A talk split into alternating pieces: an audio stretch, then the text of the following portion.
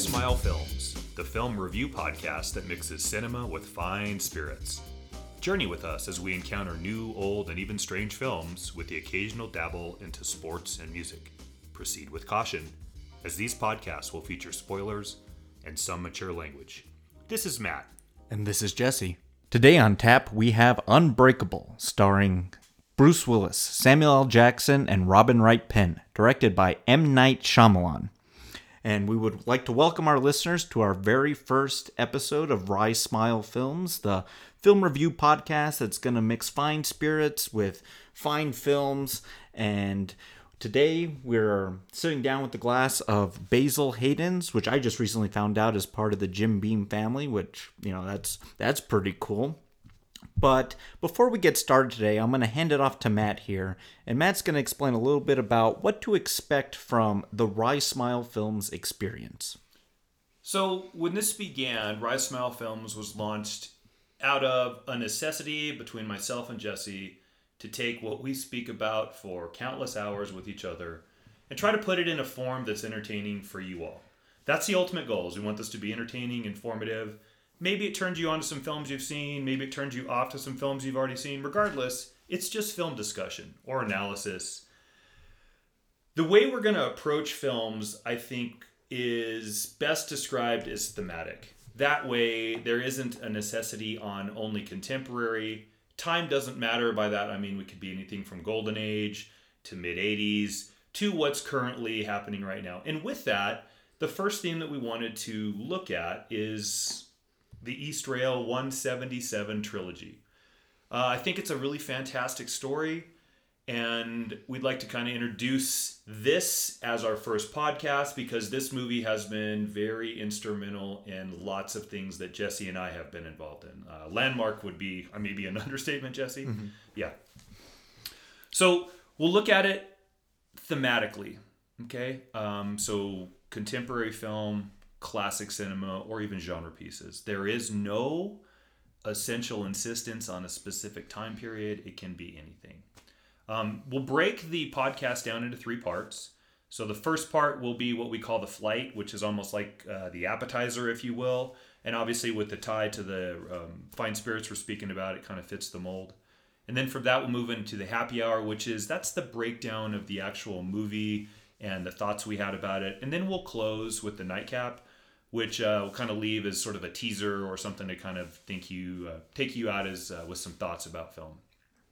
The grading, which would be the critique part, will also be based on um, the the quality of the liquor. So we have five different levels. Like the worst level, we're going to call rot gut. Second level would be well. Third call fourth single barrel and top shelf with each one of those moving from the first to the last uh, increasing in the preference or um, how much we like the movie. Mm-hmm. So rock uh, equivalency would be like Manos, The Hands of Fate, or Suicide Squad. No, no, no hiding how I feel about that one. With Top Shelf being like the truly fine cinema, like looking at like such classics as like The Godfather, uh, films like that. And so, with that, I mean, I think that's the basis for the way we're going to build the podcast. And we'll kick it off with, I guess, the flight. The flight. So, Matt, this was a question I posed to you a couple days ago. Um, now that we're in the new year, 2019, I wanted you to look back at everything you saw, and I know we both saw a lot of lot of films in 2018. So, two questions to you. First, what was the film that most surprised you? Not necessarily maybe the best movie, but like what were you thoroughly surprised by? And then the second part to that, what was the film that disappointed you the most? Maybe something you were looking forward to that didn't quite live up to expectations. So, the first movie or the first question, I'm going to answer with a really common film that I think many people saw, which is Creed 2. And everyone, you're probably thinking, like, well, how is that surprising? I'm not really sure what number in the Rocky legacy this is. It's like maybe eight now. So I don't know if there's a lot of untapped territory or unventured territory. What was really surprising about that film for me, and again, I'm going to admit that I am a shameless Rocky fan, so it yes. is biased. All of this is going to be biased. Same here. Yeah, yep. Okay. what shocked me about that film were two things: the amount of damage that Creed takes in the movie and the impact that it had on the audience. So when I was in that theater, when he is just getting pummeled in the first fight, he is pummeled in the second fight too, but in the first fight, the people around me, you could hear ah, ooh, like wrestling and uncomfortable, and you could feel the blows. Like one of the things that they really do well in that franchise is make the sound of the impact on the punches felt by the audience. And I got to tell you, I left that film feeling a little beat up myself. So that was what was surprising for me. It was a boxing movie. Of course, there's going to be a heavy dose of violence and damage that's dished out. And to me, I had no idea it could be done that way. And the second thing that surprised me as much, if not maybe more, was the theme of fatherhood in that film. It's everywhere in the movie. And I didn't expect it to be delivered with the subtle grace that they did. I was more than pleasantly surprised by it, and quite frankly, it was what I enjoyed about the movie the most. And I have to I have to second that too. I was very pleased with Creed 2. And you're right, this is number 8 in the Rocky Creed series if we want to call it that. Um and bar film 5, they really haven't had like a significant misstep and this There's always that disclaimer, isn't there? Exactly. Except for Rocky Five. I I pretend it doesn't even exist. right? Yeah. much like the Star Wars prequels. Anyway, Yeah. but um, uh, it's a it's a sequel to Creed Two, but it's also a sequel uh to Rocky Four, and also kind of a bit of a quasi remake to Rocky Two. I mean, he had, has kind of this the same path in there. Yeah. Well said. But yeah. you know, they remind us director Ryan Coogler, who had done Fruitvale Station, Creed One, and Black Panther, um, and some different people involved with with the script. But the movie still came out really, really well. And you know, it- you're right. It's like how much territory is left for this franchise, but they still managed to keep it front and center with human themes, which make it relatable. They're, they're not just pummel boxing movies. They've they've never been that. So uh, yeah, I would have to agree. I was I was very thoroughly pleased by by by Creed 2. The one I would have to pick and I know we're going to differ a little bit on this one just because you're not as much of an animated film guy as I am, but the film that surprised me the most in 2018 was Spider-Man Into the Spider-Verse. Primarily because when that first trailer came out, and that might have been in the summer when it, it was first released, man, that trailer did nothing for me. Like, uh, I thought it was a little kind of wacky looking. You know, I the, the story was kind of a little bit whack too. But and I was like, "Ah, I don't know if I want to see that. Maybe you know if it's on TV or one of the streaming services, I'll, I'll catch it. But I did I did eventually go see it, and I was just thoroughly kind of blown with the same things. There was a lot of human themes in that movie, which you know is probably also what makes Spider-Man the all whole canon of Spider-Man maybe the most interesting Marvel character that's out there. Yeah. But between the stuff they did with Miles Morales and his father, and you know, tapping into the different Spider Verses while still keeping it, you know, kind of the Miles and Peter Parker relationship, kind of almost like this surrogate father um, type of teaching. You know, I was kind of I was kind of blown away by this. It could have been, you know, pretty ridiculous, and it does reach its ridiculous heights, but man, for animated, I thought it had a unique kind of comic pain style that was quasi 3D, but you didn't need the glasses for it. Like it had a, it had a style into itself, and But Sony tries to trying to patent, if I'm not mistaken. Ex- right? exactly, Interesting, yeah. So I've talked about this with with Matt a lot this year. That probably a pretty great year for Spider-Man. You know, with this film, yeah, um, the game. the the the PS4 game, Mm-hmm. uh, the um kind of believable success that Venom had, like money wise, and his inclusion in Infinity War. I mean, it was a good year for the character, but thoroughly so pleased, uh, thoroughly pleased by Into the Spider Verse. Yeah, you know, um, it's certainly in contention for the same discussion for me. Uh, I got to be honest. I saw the trailer, and the first thing I said was, "No way." Um, the reviews came back from some people that uh, I think have a bit of um, same sort of taste in film that I do, and we went to go see it. And I was pleasantly surprised that I didn't want to run out of the seat, which I mm-hmm. kind of expected. Mm-hmm. And I have to tell you, I really did enjoy that film. Like, really enjoyed the film Mm-hmm. up until about the last fifteen minutes. Um, And again, that's the part where it gets pretty. There's a lot going on on the screen, not necessarily story wise. Right. And it's just a lot to comprehend at, at once. yeah, it was super busy. Mm-hmm. Once the collider explodes or collapses, and we sort of lose any time, uh, geometry or time or weight. Uh, I found myself getting a little bit Michael Bay Mm-hmm. transformery mishmash of bullshit on the screen. But that being said, three quarters of that movie were really solid. Mm-hmm. The part that was grounded and domestic, I really thoroughly enjoyed. But yeah, so I'm actually maybe in agreement with you more than you might be. Mm-hmm. Yeah. So I'll give you the question that you gave me: biggest disappointment.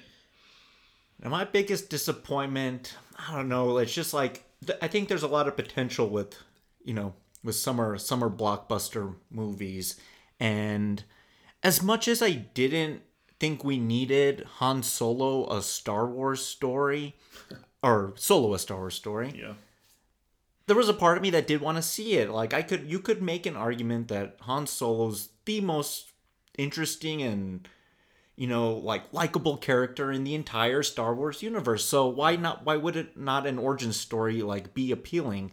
And I think between the trouble production and you know the directors, you know getting fired and then bringing Ron Howard on and the rewrites and the reshoots it's just not a complete movie. I mean, the beginning is pretty schlocky. The ending is nowhere near uh, a climactic enough for the character. I mean, it has a pretty compelling middle, and that's when he meets Lando, and you know they they, they go do this the the- what's the Kessel Run, and that's the most interesting part of the movie. But I just think kind of a wasted opportunity.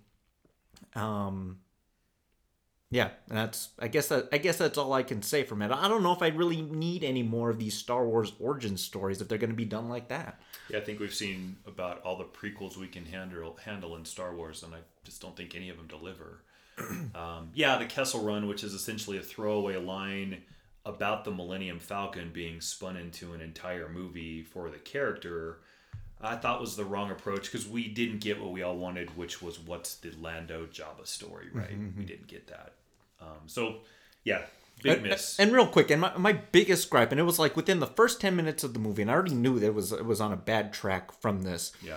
When he gets his name, and he's just going as Han at this point, so he goes to sign up to be an Imperial Stormtrooper. Yeah. And the data guy's entering in his name into the computer, and he says, Han. And he's like, "What's your first name?" He says, Han. He says, "What's your last name?" He's like, "I don't have one." He's like, "You don't have a last name?" He's like, I'm alone. I've always been alone. And this data tech goes, okay, then, Han, Solo. He gives him the last name, and it's the dumbest thing and the dumbest way to, to get the name, and it's just ridiculous. And I was that was ten minutes in, and I was already like rolling my eyes and looking the other way. Yeah, I agree with you. And I do need to back up one thing because there is one really good prequel, and that was Rogue One. That was terrific. Mm-hmm. Yeah. Uh, but yeah, uh, yes, the the the movie from silly story to the problems with production was doomed from the get go. But that's not mine. Okay, I'm gonna have to give this, and this might seem like low hanging fruit because I think our expectations are tempered anytime we see the letters DC put next to any production. But it had to have been Aquaman, and here's why I'm gonna say this: if Star no Star Wars, if Marvel can do what it did with Ant Man, which is ground something in a D list character that I think everyone from Gen X and maybe even a little before that was like, oh my God, is this going to be Honey, I Shrunk the Kids with a better, more muscular version of Rick Moranis? Okay, right? Yes. and turn it into a heist movie mm-hmm. with really cool characters and great moments of levity. I was hopeful that DC could deliver. And, you know, Aquaman has a world unto himself that could be underwater and it can be done in a cool way. But the movie itself, story wise, is just awful in a scene by scene sequence to sit down and watch, it's probably okay. Because that movie does a really good job of taking a lot of momentary pieces that have been delivered well in other films and smashing it into its movie for two and a half hours of reheated Indiana Jones and the Well of Souls, Velociraptors and anything Jurassic Park, Um, we can go on. Go ahead. Yeah. Black Panther, Thor, like it, it, it Lord of the Avatar. Rings. It takes from all of these movies. Clash of the Titans, like it steals all that and smashes it into five poorly told stories that should have been one story, which was A, either Aquaman reclaiming the throne or Aquaman exploring what makes him powerful. Mm-hmm. That's what that should have been. Mm-hmm. Okay, instead we got kind of a, a a poorly bla- a poorly done Black Manta, seven army like th- it's just a mess. And if you all have seen that, I think you can recognize that there's lots of different irons in the fire, and because there's so many, none of them are that hot. Excellent. That's some pretty surprising films, but also some pretty disappointing ones. Yeah, So let's get to what we're here for, right? Which exactly, is Unbreakable. exactly. Yeah. So Okay. let's get to what we're gonna call happy hour. Happy hour. Mm-hmm. And this is Unbreakable. So again, uh, this is gonna be the last warning for any spoilers. You should have heard that in the intro, but Well, if we're spoiling Unbreakable, shame on you. Exactly. But it really applies to this movie. There's a really great t- twist in here that we are gonna talk about.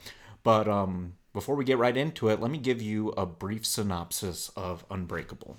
and away we go. The film starts out with uh, the birth of Elijah Price, who has been born with multiple fractures in both his arms and his legs, and as we learn throughout the rest of the film, suffers from a, a degenerative disease called osteogenesis imperfecta, which means his bones don't produce a certain calcium or protein, and they're very brittle, and um, they can break a lot easier than than, than ours can. He has the rarest form. He's a Type One. Mm-hmm. Type Fours don't live too long. Exactly. From the movie. Yeah. So the movie does a good job of contrasting Elijah's kind of, you know, upbringing and him struggling as a child with this, and then we're immediately introduced uh, to David Dunn. Now, David Dunn is a mild mannered security guard at FSU University, which is probably like a low level Division two school in Philadelphia Yeah.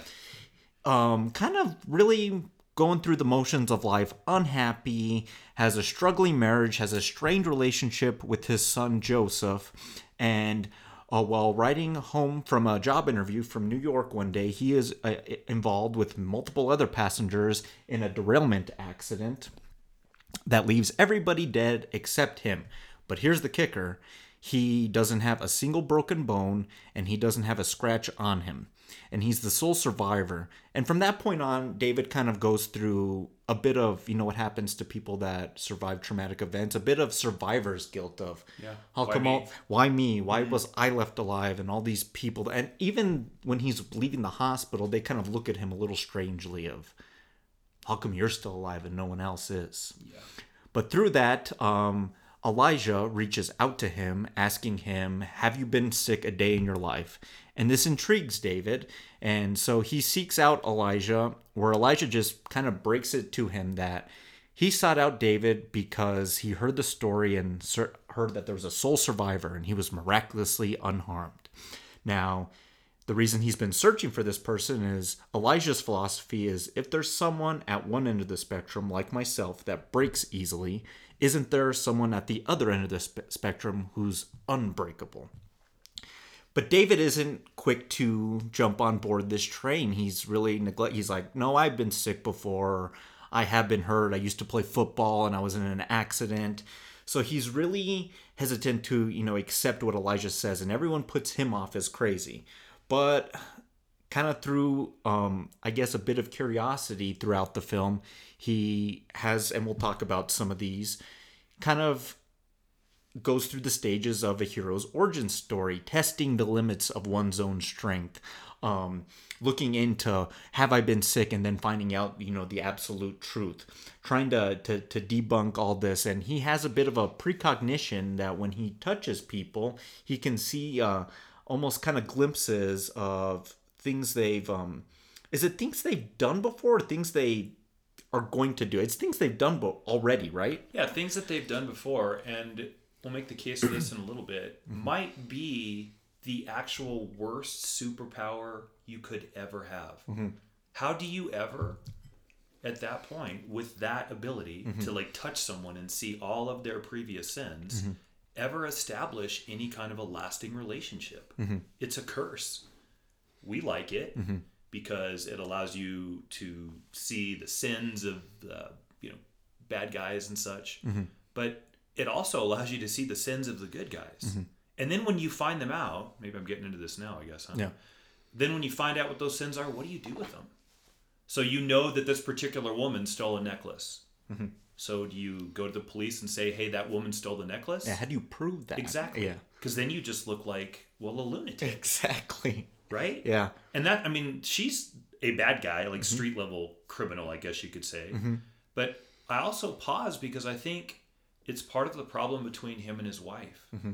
There's a really poignant moment in that movie when, as two estranged parents that are living in opposite ends of the house, they're trying to figure out a way to put it back together. And she visits his the door of his bedroom one night, and she asks, you know, since we've been having problems, I want to ask you, and your answer won't affect me, which is the girl trap that every male falls for all the time, right? Mm-hmm. Like if that ever gets said, it's time to find a lawyer, right? But he falls for it. He says, just tell me the truth. It won't matter one way or the other, which of course it will. But his answer is, I haven't been with anyone else. Mm-hmm. And I'm always stuck in that scene thinking, I wonder if the answer that causes her to break down, which is no from him, is the opposite for her, mm-hmm. which is I have. yes. Mhm. And then what does he do if the answer is yes? Mm-hmm. When at any point he lays his hands on her, Exactly. which he's going to later, and we'll get to that in a minute, which mm-hmm. I think is kind of a cool moment too, mm-hmm. and gets to like the essence of what makes the movie work for me, which is its subtleness. But uh, you know, keep mm-hmm. going, yeah. Exactly. So it eventually comes to a head, and his son is almost, almost want to say a little bit of a sidekick, but wanting to prove the truth with dad. But it's almost kind of a window back into a life with dad, um, trying to prove that he is something special.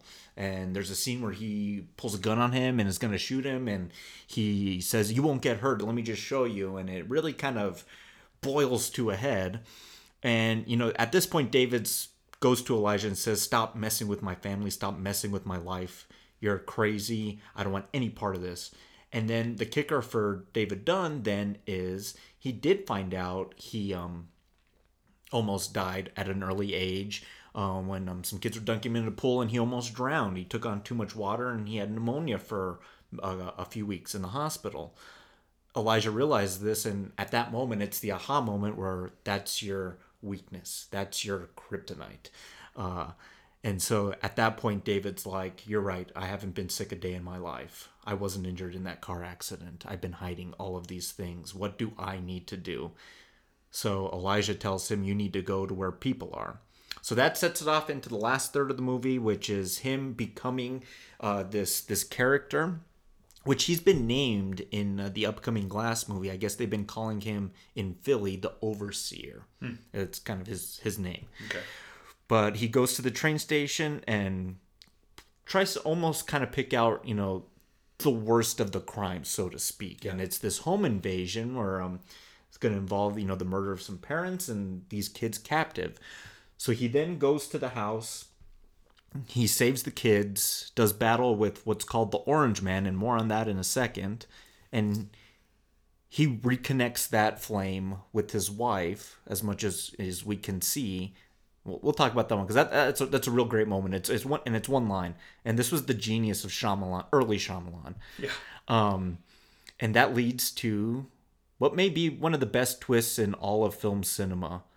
But before we get to that, let's kind of start back at the beginning. And I want to ask you first, Matt, because we, we have a very interesting history with this movie and the legacy of this movie. Tell me about the first time you saw Unbreakable, because it's a little bit different than mine. Okay, so understand that Unbreakable was the follow up to The Sixth Sense. And although the ending of The Sixth Sense has sort of been bastardized in some ways now, uh, when that movie was in its first release in the studios, everyone loved it and especially loved the ending. Okay, so I think the way the movie was promoted, which it was in the initial trailer, it seemed to border somewhere between thriller, possibly horror, having something to do with the train. And I remember the first time I saw the trailer, I thought that looks like a monster movie. Like some monster crushed this. How did we get there? Okay. Mm-hmm. So the movie opens and it's about two hours, mm-hmm. give or take. And so people were pretty quiet and pretty still, which is something I try to gauge when I'm in the theater because I think the more movement there is, it's one of two things. People are bored and they're going to get something else to eat or to the bathroom, or the movie's making them uncomfortable. Mm-hmm. Right? Yeah. Okay. So it was pretty still, quiet theater. So I think people were fairly engaged. Mm-hmm. And then the movie ends, and you get to what was the twist ending, if you want to call it the twist ending or the reveal. Mm-hmm. And the movie ends, and I swear to God, the people that we saw it with said, I can't believe that's the ending to this film. Are you effing kidding me? And I looked at them and said, What do you mean that was brilliant? And the guys that the guy that I was with said, They call me Mr. Glass. That's the end of the film. And I think what people neglected to realize at that moment is they just spent two hours in an auteur superhero origin story. In a time when superhero films weren't the norm, I think. I, Four I, months after the X Men, that's where we're at in the Y- yeah. superhero thing. So, like, we've got the Blade stuff. Who cares? Yeah. Although hugely important to Marvel. Mhm.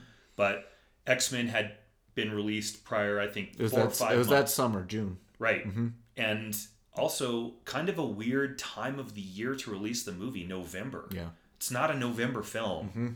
So you get what is a very deliberate and subtle character study in a superhero origin movie. And I think even today, we would struggle a bit with that, but especially back then, which, um, what, almost 20 years ago, people were not at all ready for a smart, Mm-hmm. calculated, artistic, grounded superhero film. Exactly.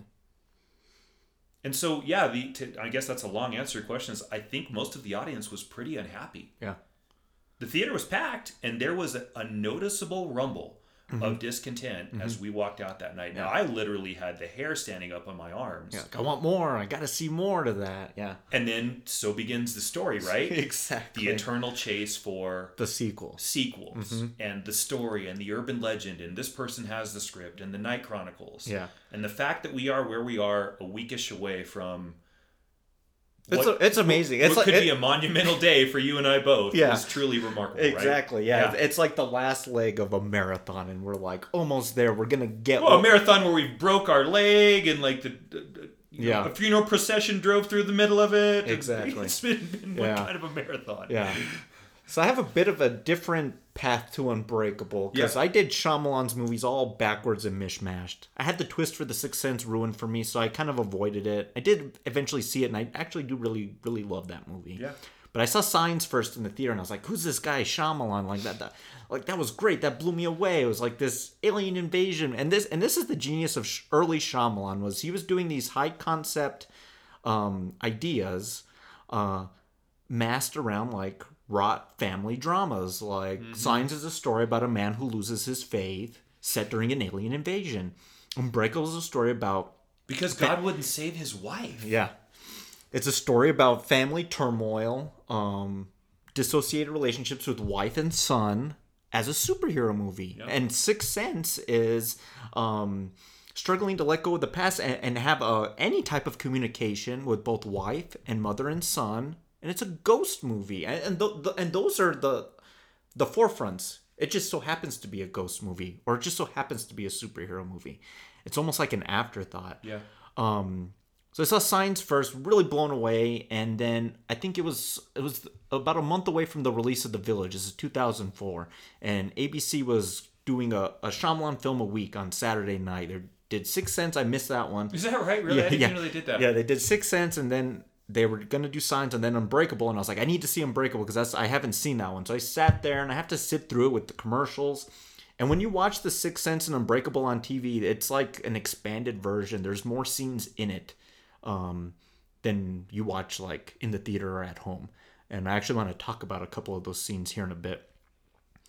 But I was absolutely blown away, and it was it was probably about maybe halfway through when I realized I was like, this is kind of like a superhero movie, but like a super grounded superhero film. And then when we got to the ending and it like it it it made everything come full circle. I was so shocked and like I was like, man, I was so tricked. I was Shyamalan. That's probably like an Urban Dictionary phrase. Um, but uh, I was just blown away. And then I kind of did some research and I was like, has anyone seen this movie? And like, here's the thing is that a lot of people haven't seen this movie. So, you know, I have like a back pocket of film recommendations. You know, they include like John Carpenter's The Thing and The Descent, you know, if you want horror. But for a movie that I know people are going to like, that they, I know they haven't seen, I always recommend Unbreakable just because you're gonna love it and you're gonna love the the journey along the way. So I agree. We uh, did that film in, you know, my film class mm-hmm. this week, Unbreakable, just getting them ready for class. And I got to tell you, students, there was not a person in that group that did not like that film. Mm-hmm. Now it's taken a while for them to get there. I mean, if I probably roll that out on day one, maybe not yeah, but they certainly seem to enjoy it now. And even if you even if the ending isn't the payoff that you want, it's hard to argue with the precision mm-hmm. that he shoots the film with. Mm-hmm. So let me give you I think what's a really good example of that precision, okay? okay. So after David Dunn, which is the Bruce Willis character, the what'd you say, overseer? The overseer. the overseer as we've mm-hmm. named him now, finds the street level criminal that he's going to pursue, Mr. Orange, follows him home, begins the process of rescuing the family that Mr. Orange has tied up and house abducted, I guess you could say. He is shown through a window with some drapes that mostly cover our point of view. And then through the mastery of moving these drapes and the precision of his camera, what you get is a piece by piece, moment by moment look at the progression of David Dunn, the girl he's going to protect or try to rescue, which is, I think, the mother, mm-hmm. Who's, by the way, is deceased. Mm-hmm. And as he moves through that, unknowns to David Dunn, but yet revealed to us in a very Hitchcockian way, mm-hmm. is the guy in orange. Mm-hmm. He can't see it. And we are only just revealed because the drape just moved to where we see that part of the camera, right? Yeah. And then the thing closes on David Dunn, knocks him out the window into the swimming pool, and we get that sequence, which is the swimming pool cover covering him and him's his submergence, and we recognize at that point, oh man, now he's in the middle of what his weakness is, and it's raining on top of it. And that uh, two minutes, three minutes, maybe that sequence is everything to me that makes him as precise and in control of what he's showing the audience as anyone that I can think in recent memory. You know, remember, like back to the Shyamalan um, ABC thing you were talking about. Yeah. His story is one where him and Fincher and Nolan Hmm. and Soderbergh all are kind of breaking in at about the same time. Yeah. Mm-hmm. And there's this new wave of directors that's coming that's going to change, right? It's this Fincher and it's this Seven. it's this post early 90s indie movement to this kind of like indie movement but like almost high concept indie movement. yeah. Yeah. Right. Like Memento. Memento, 7 mm-hmm. right? Mm-hmm. Unbreakable, Six, we can go on, right, right, Yep. so on and so forth. And all those guys continue to sort of ascend the ladder. And this movie for Shyamalan, mm-hmm. sadly, is the beginning of, I don't want to say his downfall, Yeah. but decline for a movie that I will argue is almost perfect. Almost. Yeah. Okay.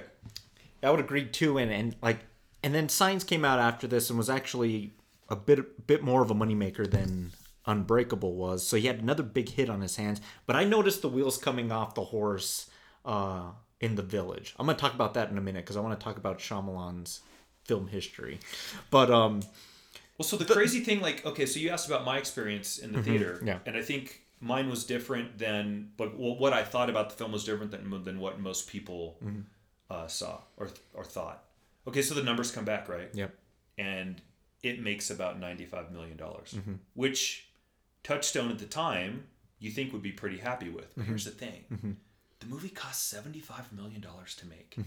yeah. So but yeah, I have here written budget was seventy five million dollars, which when you watch it, you're like, really? There's like, no spaceship, no Yeah. buildings come down. We don't Yeah. have any huge set pieces. It's a character study that cost seventy-five million dollars. And I did a little research to kind of trying to find out like what did they spend this money on. So the worldwide gross for Unbreakable was 248 million, which yeah okay, um, but compared to The Sixth Sense, that was 672. Like that's a huge movie. Yeah. With nominated for Best Picture, Director, Screenplay, Shyamalan suffers from a bit of Orson Welles complex, I think, Exactly. because like you almost sh- shatter under the the the out of the gate of your own brilliance and So, like, I see dead people as Rosebud, exactly and, Unbreakable as the Magnificent Ambersons, exactly Right. yeah perfect comparison and there's like no like pleasing people that want more of that Right. and And when it goes over budget and is delayed, like the Magnificent Ambersons, Mm-hmm. Yeah. And then the numbers kind of limp across the line with a little less money than you thought it was going to make, Mm-hmm. or which look ninety-five million dollars back prior to 2000 the Infinity War, you know, huge Mm-hmm. two hundred million dollar Black Panther opening weekend. Kind of like that's still a big, big Mm-hmm. open. So I think Shyamalan had free sandbox in Hollywood after the huge success of S- Sixth Sense. So they he'd written the screenplay while they were making that movie. Maybe he'd been thinking about it for a long time. I don't know.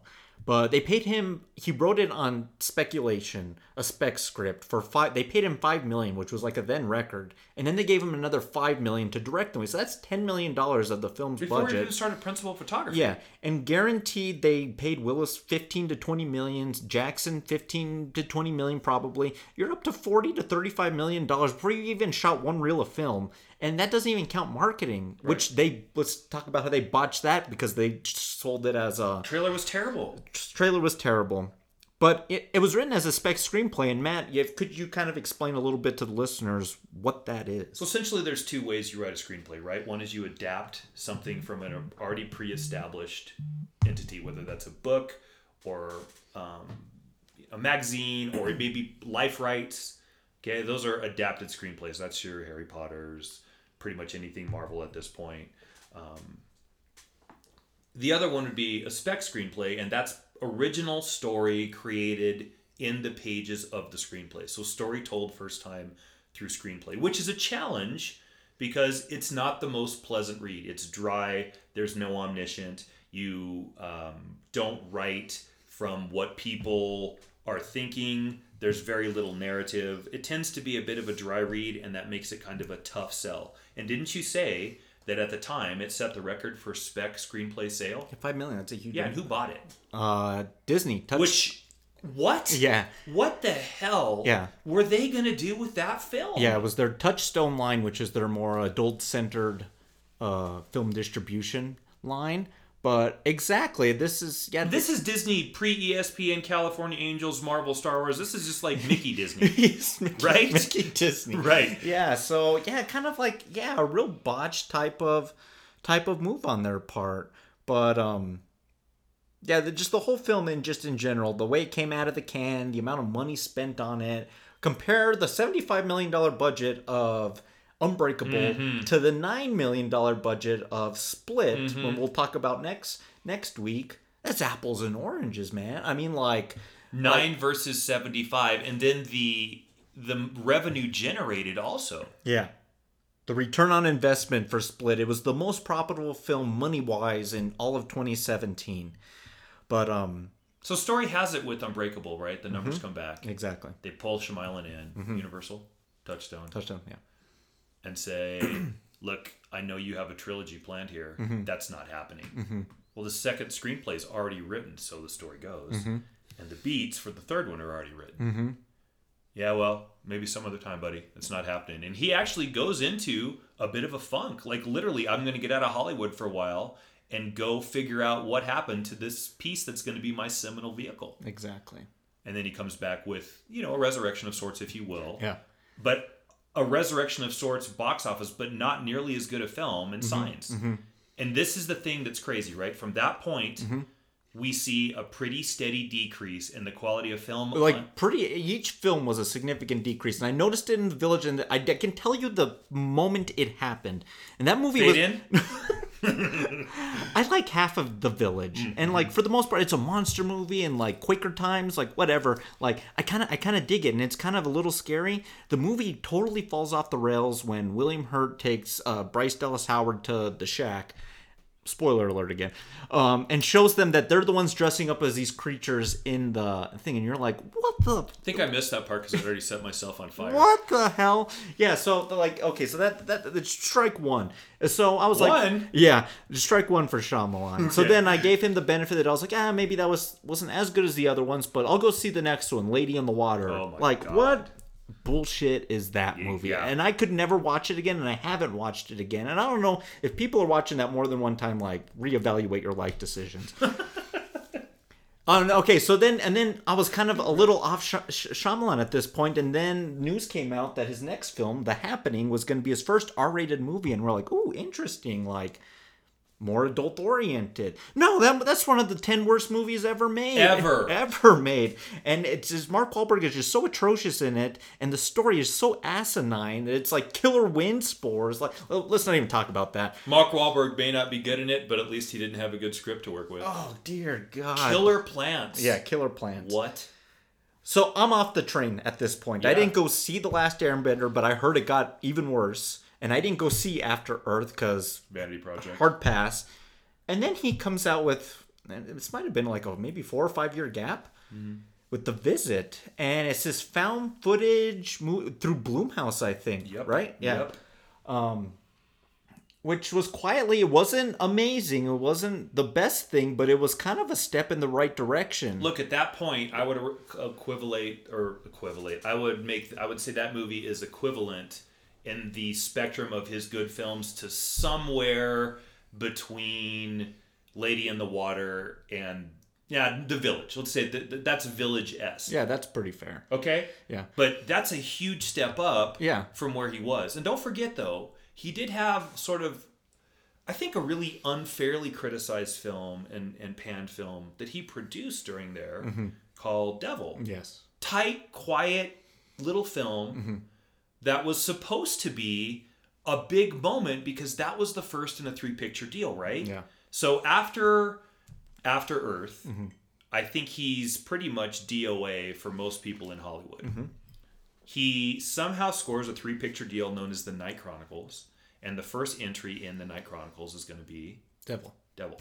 Actually, I don't think that's a bad film. Yeah. Okay. It does relatively well per the amount that it costs to make.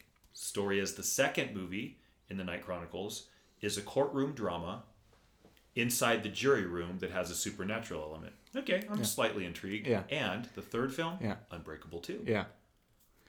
Never got out of the box. Yeah. Mm-hmm, Neither of the second and third films ever got out of the box. yeah. But what happened I think it, is the buzz about Yeah. Unbreakable 2 continued. it piqued the interest again in. Certainly mine and yours. Yeah, exactly. I was maybe if it was just the two of us, like it- Like, maybe we should go see this movie again to make it some more money so that we exactly keep the Night Chronicles maybe going, ten right? more times. Yeah. right. so, um, but yeah, let's talk a little bit more about Unbreakable Yeah, yeah. and some of some of the thematic elements in it. Right off the bat, you'll notice this is kind of different from most Hollywood films. You know, if you watch a current movie like, you know, Infinity War or Star Wars or Bohemian Rhapsody, you could take a stopwatch and time every time there's an edit or a cut and you probably at 10 5 to 10 seconds there's going to be an edit or a pan to a different angle Yeah. unbreakable's pretty unique and there's many many long takes and that's one shot un- unbroken by an edit or a cut and it's they just kind of let the actors you know do their thing there's a lot of them and they're done really well whether they're, they're like far away and then like tight pull-ins like when they're on their date but Mm-hmm. you see it right from the get-go in the opening scene which is kind of reflected in this large mirror in a department store Yeah. with the birth of elijah price and you know it's a mere reflection how apt for someone who's going to go by the name moniker of mr glass and a lot of his early scenes are reflected through a television screen a mirror I think the- our introduction to him is in the glass at his um, art studio, right? yeah, Limited edition. yeah, We're watching yeah, him talk to the guy of yeah, the glass and, the glass, and then yeah. yeah. through the the windows of, of limited edition his shop brilliant. um, and to contrast that with David Dunn, who a lot of his scenes are primarily feature a dominant color of of green. Uh, his rain poncho that he wears at work is green. uh, and he wears that when he decides to you know help people and, and do good but um, even the stadium decor at, at his job like the the wrought iron fencing and the banners it's all green because the, you know this is his job of protection at, at that stage. So I think you're getting to one of the things that Shyamalan's really good with, which is archetypal themes in film, right? So green is rebirth or genesis or birth, and just as recently as this this past week, he came out and said, "Look, the color for David Dunn is green because he's the protector or giver of life." Okay, and each one of the characters, the two main characters in Unbreakable, Dunn and Price, have a color. Elijah Price is being purple, right? The color of royalty, because he's the royal element in this this this this this work. Mm-hmm. Okay, so as far as the amount of time that we spend in the scenes, you're right. It doesn't happen much anymore. We have long takes, it's slow zooms. And what I also like about this is when we get slow zooms or tight on shots anymore, it's to showcase the beauty of the character. Mm-hmm. I don't think anyone in this film is particularly beautiful done on purpose because I think what where Shyamalan succeeds the most in Unbreakable is what if you found out you actually had superpowers. Now there's no question that for males adolescents like 9 to 13ish power fantasies are something that they spend most of their waking time in. And I would also argue I don't think that's even just a male thing. I'm pretty sure girls do that too, right? But like we've all had the conversation, which was, what superpower would you have if you had it? Mm-hmm. Okay, and I always say super speed, but honestly, my body wouldn't be able to take it. Mm-hmm. Whatever yours is, i'd is. probably i'd probably want to fly like that'd be the coolest thing ever Okay. The question then is once you get it, how do you act with it? And if David Dunn's superpower is I can't be broken, I can't lay my hands on anybody because I find out what their sins are. And think about this my weakness is water, which is a significant amount of my body. We have cursed this man with a hellish existence. That he, um, how do you shower, Jesse? exactly right and, and that's just assuming you're not sweating right? So you have this this amazing ability housed in this mortal coil that is completely incapable of handling it and it shows in his character. And much of this movie is watching david dunn try to come to terms with who he is and mostly that looks like sullen mm-hmm. morose mm-hmm. introspection right? Exactly right And there's a real brilliant scene where him and his wife do decide to give this another go and they go on a first date. Um, What's her favorite color? exactly. No. Rust. Yeah, rust, which is Oh the antithesis of water. Like water cr- it- creates rust. What it breaks something that's almost unbreakable down into steel and rust. E- Brilliant. exactly.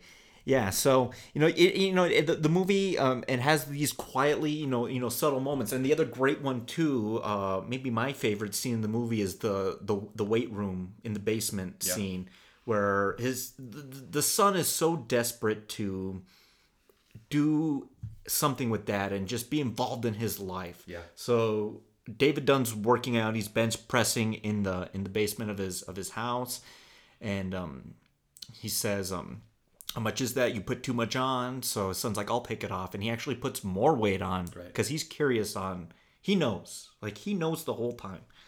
Um, uh, and so he he lifts even more weight, and then David's like, "Well, how much more do you think we could do?" And but they they put all the weights on, and then like two paint cans on each side, and he equates to like 375 to almost 400 pounds. So you kind of realize like he he is stronger than the average man.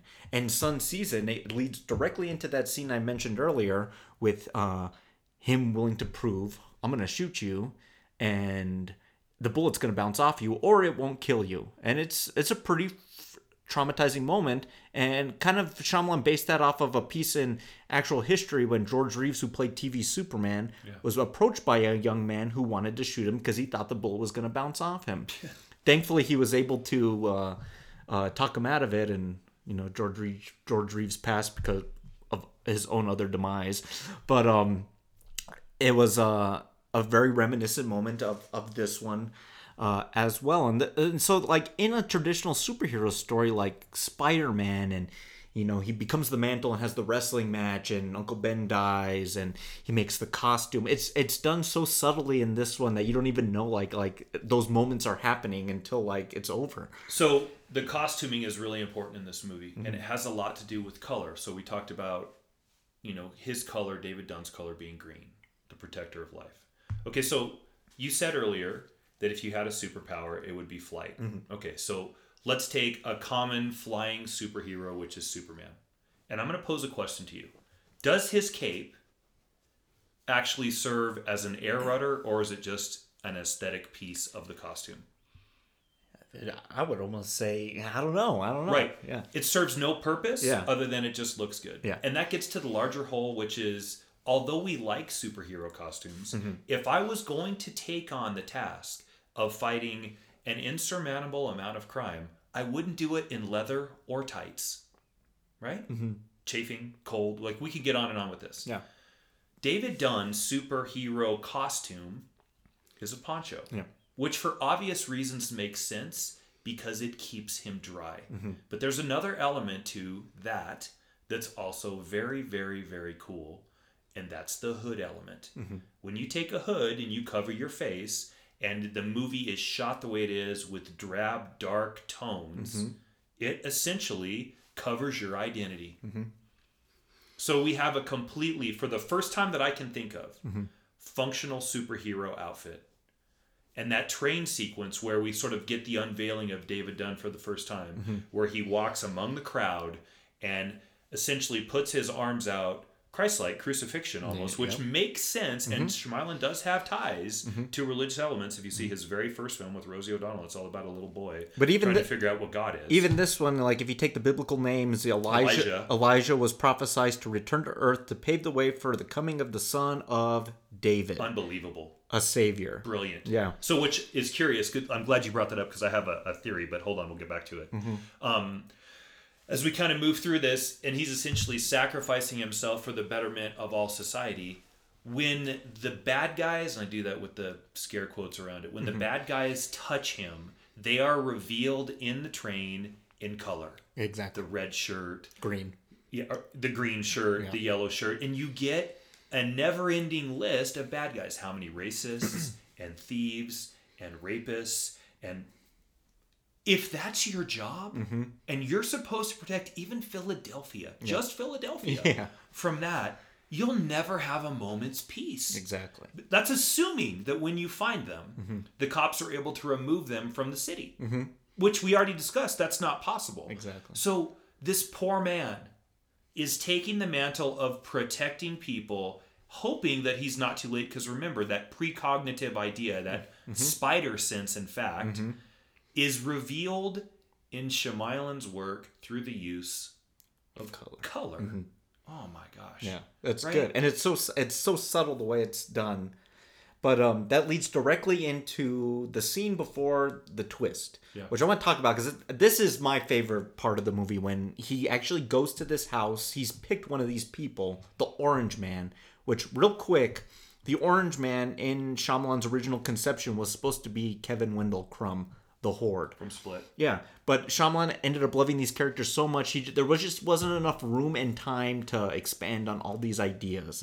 So he just kept it to just this this um home invader who has killed the the mother and father of this house and he has the the the, the children um captive. So David Dunn goes in there very covert like rescues the kids sees the mother and it's that drape scene that you're talking about and he's pushed into the pool and like you're like holding your breath at that point because like not only is is he on the pool but like the, he falls on that tarp Yeah. and you know if you sh- if you struggle you're gonna pull it in Yeah. and it's gonna like suffocate you so it's like he's saved by the two children and goes back upstairs to defeat the orange man and and one of my favorite shots ever was this long take one one shot almost kind of like in the corner of the Mm-hmm. Yeah. of, of the room Yep. of him in a chokehold of, of this guy and this and the orange man's trying to you know elbow him and get him off and he's smashing him into the drywall it's done so well So well. and David comes to the terms, and I think he was almost judge, jury, and executioner in this scene. I think he realized that the crime or the the punishment fits the crime. That you know you killed these parents and Yeah. kept these kids captive. Like I, I have to just take you out right here.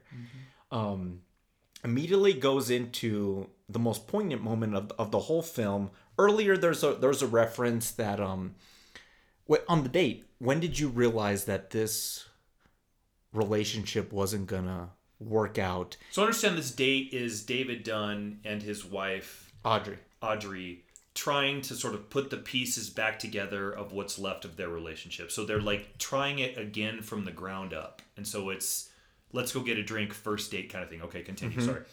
So they're talking about when did you first know that it wasn't gonna work? And uh, David says, "Well, one night I had a nightmare, and it was the first time I've had one. And I didn't, I didn't wake you up, or I didn't like let you know. Kind of like you know, that's the beginning of the communication breakdown be- between these two, and this kind of separation, this dissonance between the two. So after he's assumed this mantle of hero, and he's, I think he finally feels the first, you know, satisfaction and and and joy in his life that he's actually done. I think he's known about these abilities his whole life. He's finally done something about it. He's done some a good deed. He takes his wife from the downstairs bedroom where she's been living upstairs to his bedroom where he's been sleeping and puts her in his bed and he gets in there with her and he says I had a bad dream. So they've repaired that communication with one line of dialogue. Like that, that's it's amazing. It's it, it's so and like it's almost like I think of the later Shyamalan. I'm like I can't believe he did that. I can't believe this is the same guy. But And in that same scene too, or that same sequence, the way that he gets Audrey back upstairs into their bedroom mm-hmm, now with mm-hmm, him mm-hmm. is fireman's carry, right? Which I think it is also another time or continued mastery over his taking traditional superhero shtick mm-hmm. and weaving it into everyday grounded yeah, um, shots, mm-hmm. right? Like the hero, we've seen the hero fireman carry the damsel in distress, even though she's not in distress in this scene, mm-hmm. time and time and time again. And here we see the same thing, like literally, fireman carries her up the stairs. So a couple things in that, right? He's touching her, so whatever sin she's committed, He's seen. he's made his peace with, and, and seen and made mm-hmm. his peace with. And secondly, as he's carrying her up the scene, and we have to also pay nod to the score at this point, right? Beautifully scored. this is one of my favorite soundtracks. It, it swells in that scene where oh, he's man. choking out the the orange man. Yep. in the opening bit with like kind of like the like the the, the almost techno-y beats and they're repeated again in the train station Yep. an amazing score by james newton howard who was like his like perennial scorer in his early works but yeah continue So she opens her eyes up and allows it to happen. Mm-hmm. And there's that moment like, okay, now we have hope. Mm-hmm.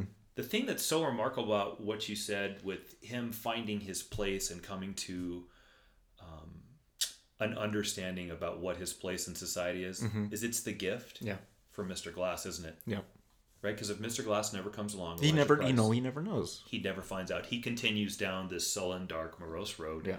of loneliness, and only through the common language of comics Mm-hmm. and Mr. Glass do both of the characters Yeah. Get what they want. and i don't want to spoiler the ending too much but i think that's same in all comic books i don't think heroes can exist without their villains and villains can exist without their heroes Right. so they need each other Right. Um, so immediately after that scene, there's a breakfast moment, and the son comes down, and he, uh, David Dunn, slides him the newspaper, and it's a artist's rendition of the the hooded poncho that we've been talking about. Literally introducing the character in a comic book in Yeah. the newspaper. exactly Brilliant. and uh, saying uh, such and such person saved uh, the two kids, parents found dead, and the son knows it is his father, and it, real quietly because mother's trying to like cook up some bacon. Um, uh, he says you were right Bacon. you were right you knew all along and and there's a repair of that relationship with like two lines of dialogue and a, and a look and, and just then curses his son, right? Because what does he tell his son? yeah exactly Don't tell her. yeah this is between us Oh my goodness. yeah So that's good, and so that this leads way into the final was it four or five minutes of the movie? Yeah. where David Dunn goes to see Elijah at his grand uh, gallery opening at limited edition. Which is a, a, a comic book art gallery that's taken the original prints or lithographs of the artist's drawings. Be a pretty cool store to go to, Oh actually. yeah, and selling them, and Yeah. also selling well done art in just comics. So essentially, comic book Mm-hmm. art for sale in limited edition quantities. Mm-hmm. Okay, go. At the scene, he meets his mother, um, who says he's come a long way. He's like, he had a couple of spills there that dang near almost about broke him. And um, th- then they go into his like private gallery, and he says, he's like, it's begun. He shows him the newspaper, and he says, "This is the moment where we, shake, shake hands." hands. Exactly. Elijah Price's hand comes out. David Dunn takes it, handshake, Mm-hmm. as friends, and all of Elijah Price's sins are revealed. Mm-hmm. And we come to find out that Elijah Price is behind multiple tragedies Terrorist attacks. That have happened in Philadelphia that have been referenced prior in the film. plane crash, apartment fire, and then Eastrail 177. So they, they actually do it. He's really good. Like we should have known this was coming like way ahead of time, but like we're so enveloped in the movie that we don't think about it. Like And done the- in the- a way when they like when you flash back and see him Mm-hmm. in the either preliminary stages of the terrorist act or some stage of the terrorist act, he's the only figure in color against a background Mm-hmm. of grays, tans, drab, earth tones. And you know what I love about that? What I love about it when he walks off the train, Mm-hmm. Yeah. he has purple shoes on, exactly right? purple suede probably. Purple suede shoes, Yeah. which is his the color of his office too, right? Mm-hmm. Said he's purple because purple is the color of royalty, and Elijah Price is the royal element in this story. And his, so, like, if David Dunn's green, Mm-hmm. Elijah Price is purple the whole film from his car to the lining on his jacket, and like those purple shoes, like I actually want a pair of those. That's pretty good. Yeah. But it speaks to uh, a screenwriting trope, which we, we call the rule of three, which he mentions it the first time when him and his son go see him at limited edition that there's been three, this city's been bestowed by three tragedies. And then when he's doing PT with uh, with Audrey, he mentions it again, and now we get to see them. And he was the orchestrator the whole time. Explain a little bit about the the rule of three. So the idea is for the audience or the reader of the script to really get what you're trying to show them, you need to give it to them three ways. Now the trick on that is to not make it contrived and to weave it into the story so that it flows naturally. I would argue Shyamalan is so good at this that it's almost too natural. Mm-hmm. It's almost missable if you're not mm-hmm. really paying attention. Mm-hmm. But the rule of three is if this person suffers from uh, alcoholism, okay, you probably don't need to throw that show that three times because that's so obvious. But if you have something that's a little bit less dramatic, you've got to give it to the audience three times in order for them to understand that, oh yeah, that's that. You can't just show it at the end and expect them to like, oh yeah, that the Right. whole time. Like if, if that happens in a movie, that's probably the sign of a poorly written story. Right. Um, but if you do see that, and you can go back and you know time those elements. You know, like a good screenplay from a bad one. Right. So he's David Dunn immediately backpedals from Elijah, and he sees all these newspaper clippings from all around the world saying uh, mudslide disaster and bombing and this and that and no survivors. And then he's been looking his whole life, I think, since mom gave him that first comic book Wrapped in purple paper. wrapped in purple paper. Uh, he's been looking for this person, doing horrible things to the city of Philadelphia, looking all over the world. Which makes sense, right? Yeah. Because then it gives him purpose. If there's, Well, he, well, and he, has, says this. He has. Go ahead. I think No, you go, go, say- go. He has the line. He says, "Now that you know who you are, I know who I am." which is such a key part of villainy. Mm-hmm. Look, everyone, and I'll probably beat this up for every podcast from now till we stop doing this. Mm-hmm. The worst motivation for a villain is I want to destroy everything so I can take it over. Because I guess they really enjoy rubble. Like that's absurd. And like that- part of that is a little Ultron-y, right? That's yeah. That's the biggest problem with that is he's gonna create a meteor strike to to blow up the world to rule nothing. Rocks. Yeah. Rocks. Kill all the. I did- All right. So okay. Yes. Yeah. This is much more intelligent, Mm-hmm. and that is, I just need to understand why I exist. Because if you're there and I'm here, we find balance. And I'm not such a terrible person. The problem, though, the lengths that he's had to go through in order to find why he's the way he is. Absolutely taxing, like for someone. And Audrey even alludes to that with Joseph. Mm-hmm. Okay, so Joseph shows up and they're having a discussion later in the film. Uh, Elijah Price has a terrible fall down his steps after he chases a guy that David Dunn assumes is a villain, who in fact is a villain. He breaks himself to a million pieces on these steps outside the uh, uh, stadium. He goes to Audrey for PT and he begins a discussion about her husband, which sets her off. Because how would this guy know who my husband is? Exactly. She comes home and tells David's son when people have been hurt for a long time, their mind gets broken too. We even set that up. The reason for his insanity, for doing a mudslide, or setting this building on fire, or crashing an entire train, or blowing up an airplane, or whatever the heck else he's done on a smaller level, is because he's also broken upstairs. Mm-hmm.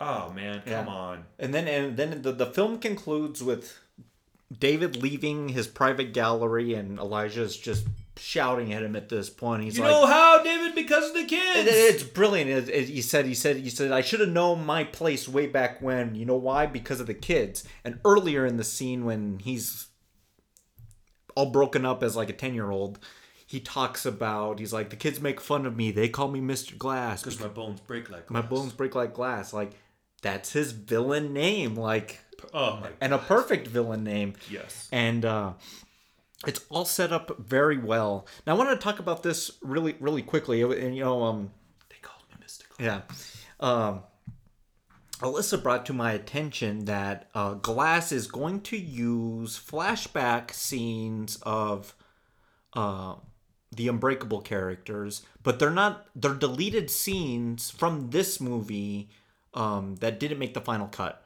And she was describing one of them to me. Of they're going to show a scene. Spoilers for Glass for you too. Oh, I don't want to know this. No, no, no, no. That's good. Right. But uh, of a scene of him um, young, I think before the television reflection scene. Is it the is it the amusement park scene? yeah, That's that's on the. I've seen that. That's actually on the disc to Unbreakable. that's all. Yeah, exactly. Right, so, okay. but when I saw it on TV, it was it was in, In the film. It was in the film. So they're gonna show that. So she's describing this. This. Uh, she's like, yeah, he's on a roller coaster and he tries to pad himself, but they fall. And he, I was, I was like, wait a minute, like. I've seen that scene Right. before, so I, I pulled out the disc and it's he's on a tilt a whirl and he has the stuffed animals on each side of him and he's just wants to be a kid, have a good time, and they fall through and oh my gosh, it's so heartbreaking to watch. Like but you know what else is brilliant about that scene too? yeah, The inside of the car of the tilt a whirl, and the people walking by. purple. Yeah. The car's purple. Oh shoot, I didn't even notice that. Yep.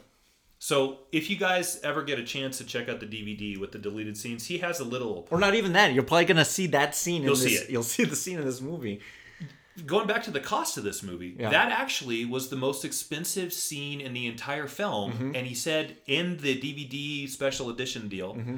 that he took it out. It was the hardest cut that he had to make because it was the most expensive. Mm-hmm. But he felt like it stopped the story, and so he wanted to get back to telling the story, and it didn't make it. So it's funny that they're going to use it. That's it. almost subjective though, because that scene's actually really good. oh, the kid's arm is broken so gruesomely. It's broken, and he's uh, it's so he's he, the animals fall through, and his, he's like, "Mom, help!" And she's trying to stop the ride, and it's too late. It's too late at this point, and you just have to wait for it to end. Yep. So when she said that, I was like, "Wait, like they're gonna show that?" Like I was like, "I've seen that scene before. Where have I seen it?" And, but when you watch it on TV, it's they include that footage in in the movie. So I always thought it was a part of it, and it wasn't. Just like huh, that's interesting. the original ending of The Sixth Sense was an extended ending, and the movie just ends after he like evaporates into fade out white, and then he uh, is talking to um. Does he show up and get on a like get on a wheel and throw some clay with his? wa- Oh, that's that's ghost. Ghost. but the, the movie just ends at that point, and in the the the extended ending, it's like a pan over of him on his wedding video saying, I love you, uh, I love you, Anna. And um, he's like, I never thought I could come up here in front of my friends and my family and say the things that are inside me. And it's like this zoom in on like their wedding video that she watches repeatedly, and it's so good. But they they cut that too, and I'm like, you're cu- you're cutting all the best scenes. But well, I think we've talked about Unbreakable, the themes, the story, the history, which this movie has a very fascinating history. Um, now, um, it's it's known to say, and I don't I don't want to give spoilers for for the next film in this Eastrail 177 trilogy, which is going to be split from 2017. But um, I never thought I never thought we were gonna get to to this point where the story was going to continue, and I'm excited to see the conclusion to this. Like I don't know it I- like if even if it's bad, I'll probably still like have those moments. Like if I hear that music in there, like it's gonna get me all riled up. Oh, yeah. Like like that that that, that sweeping music. Um, I just feel like it's a victory that it got made. Okay, so what I've read, and I've been very careful not to spoil this for myself, and this movie is probably the most anticipated film of for me in the last 10 years because so much of where I am and things I think about film are a result of Unbreakable, okay? What I read is that it's fairly deliberate, just like Unbreakable is, but ready with this? Yeah. For the best ending in film that we've seen in the last 10 years. Ooh, That's can't- from multiple reports on Twitter. So it's on Twitter. So obviously it's 100% accurate. um, but, uh, which you kind of put a bug in my ear. Mm-hmm. So you were talking about his son and his son being the sidekick. And I'm wondering just exactly where maybe we sort of go with that. So Where we'll see. gonna I mean, I, I, pray to God the ending is not his son's the sidekick. Like Yeah. we don't need a Robin, but um, Yeah.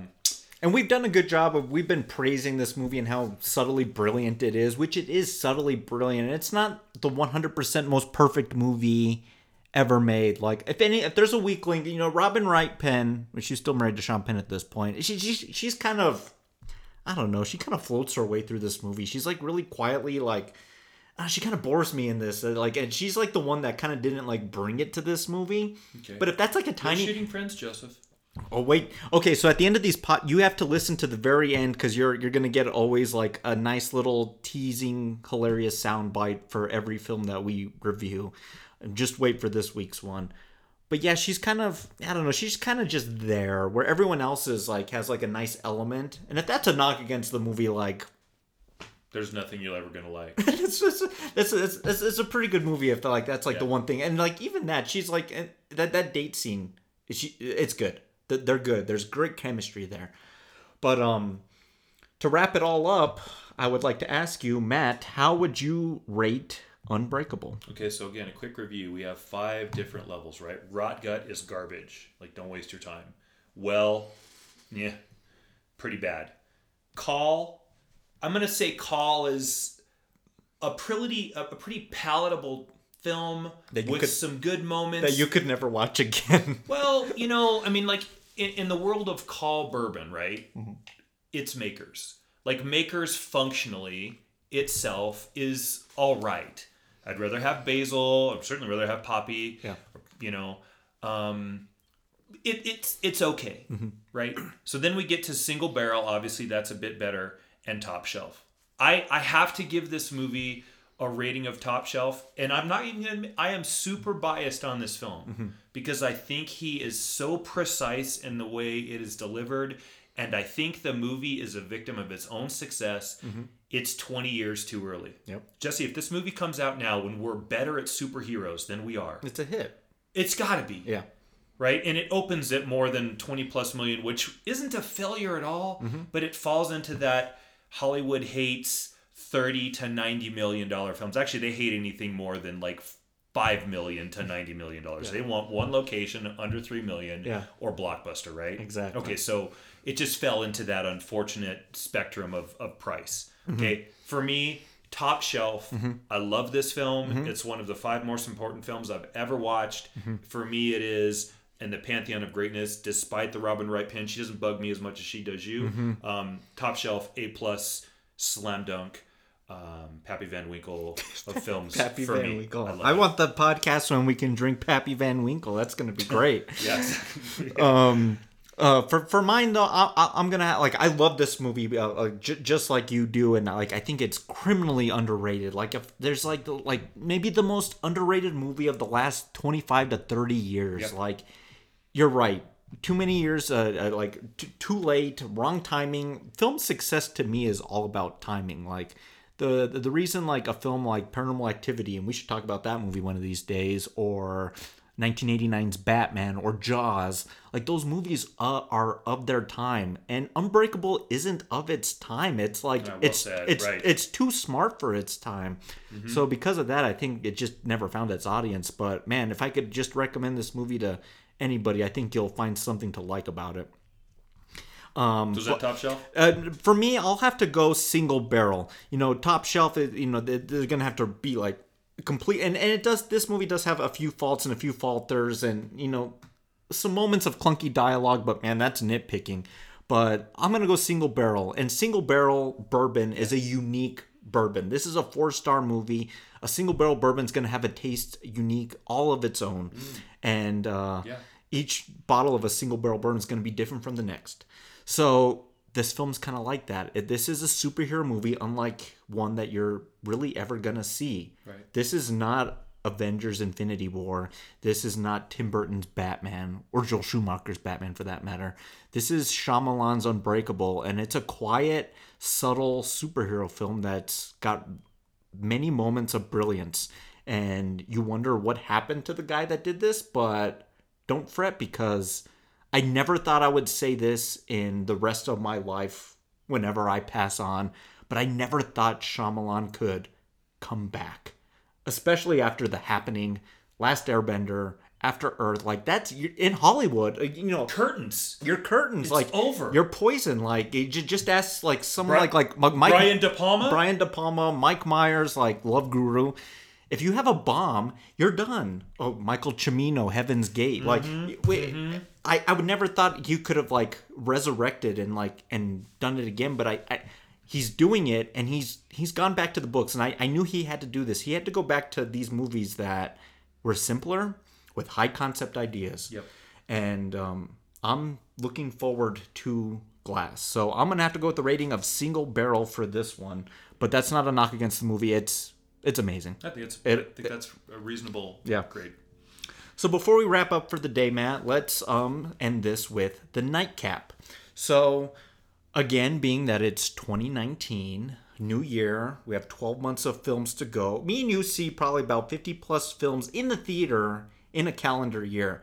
Doesn't include the stuff that we're watching at home and the old stuff that we're going back to. But in 2019, my question to you is what film are you most looking forward to? Okay, so look, it's really easy to pick the low hanging fruit of Glass or the new Infinity War. But in fact, it probably is Glass, but I'm not going to do that. Okay, because that's just I just can't after mm-hmm. this that this podcast. It's honestly in about what two weeks. It's Serenity.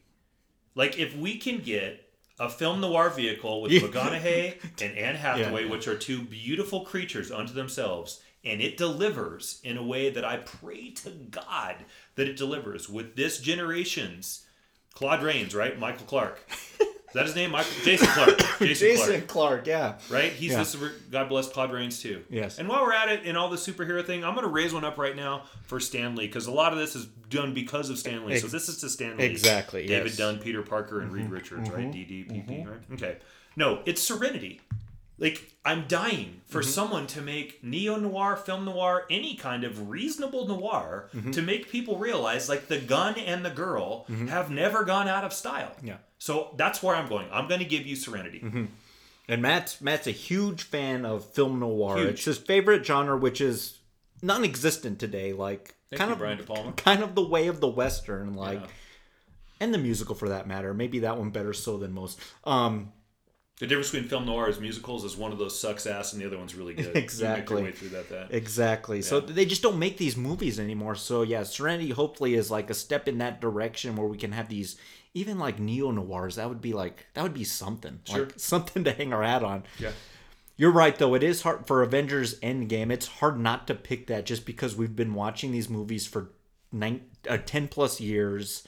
We're 20, 20 films in on this cinematic universe. Like, how could that, like, we not be waiting for the conclusion of that? But I'm not going to pick that one either.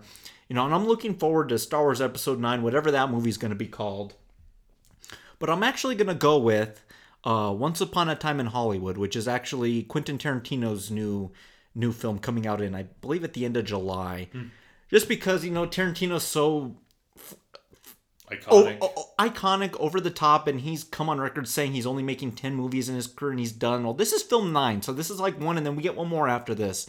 But um, it's a story about an actor and his stunt double trying to like wade through the debauchery that is Hollywood to like make a name for themselves, played by DiCaprio and Brad Pitt, set against the backdrop of um the Charles Manson murders with Sharon Tate. Like it's like a bizarre combination. I don't know how to make it fit in my head, but if there's a guy that can like find like a way to do it tastefully and then do like a unique spin on that late 60s LA setting, it's him.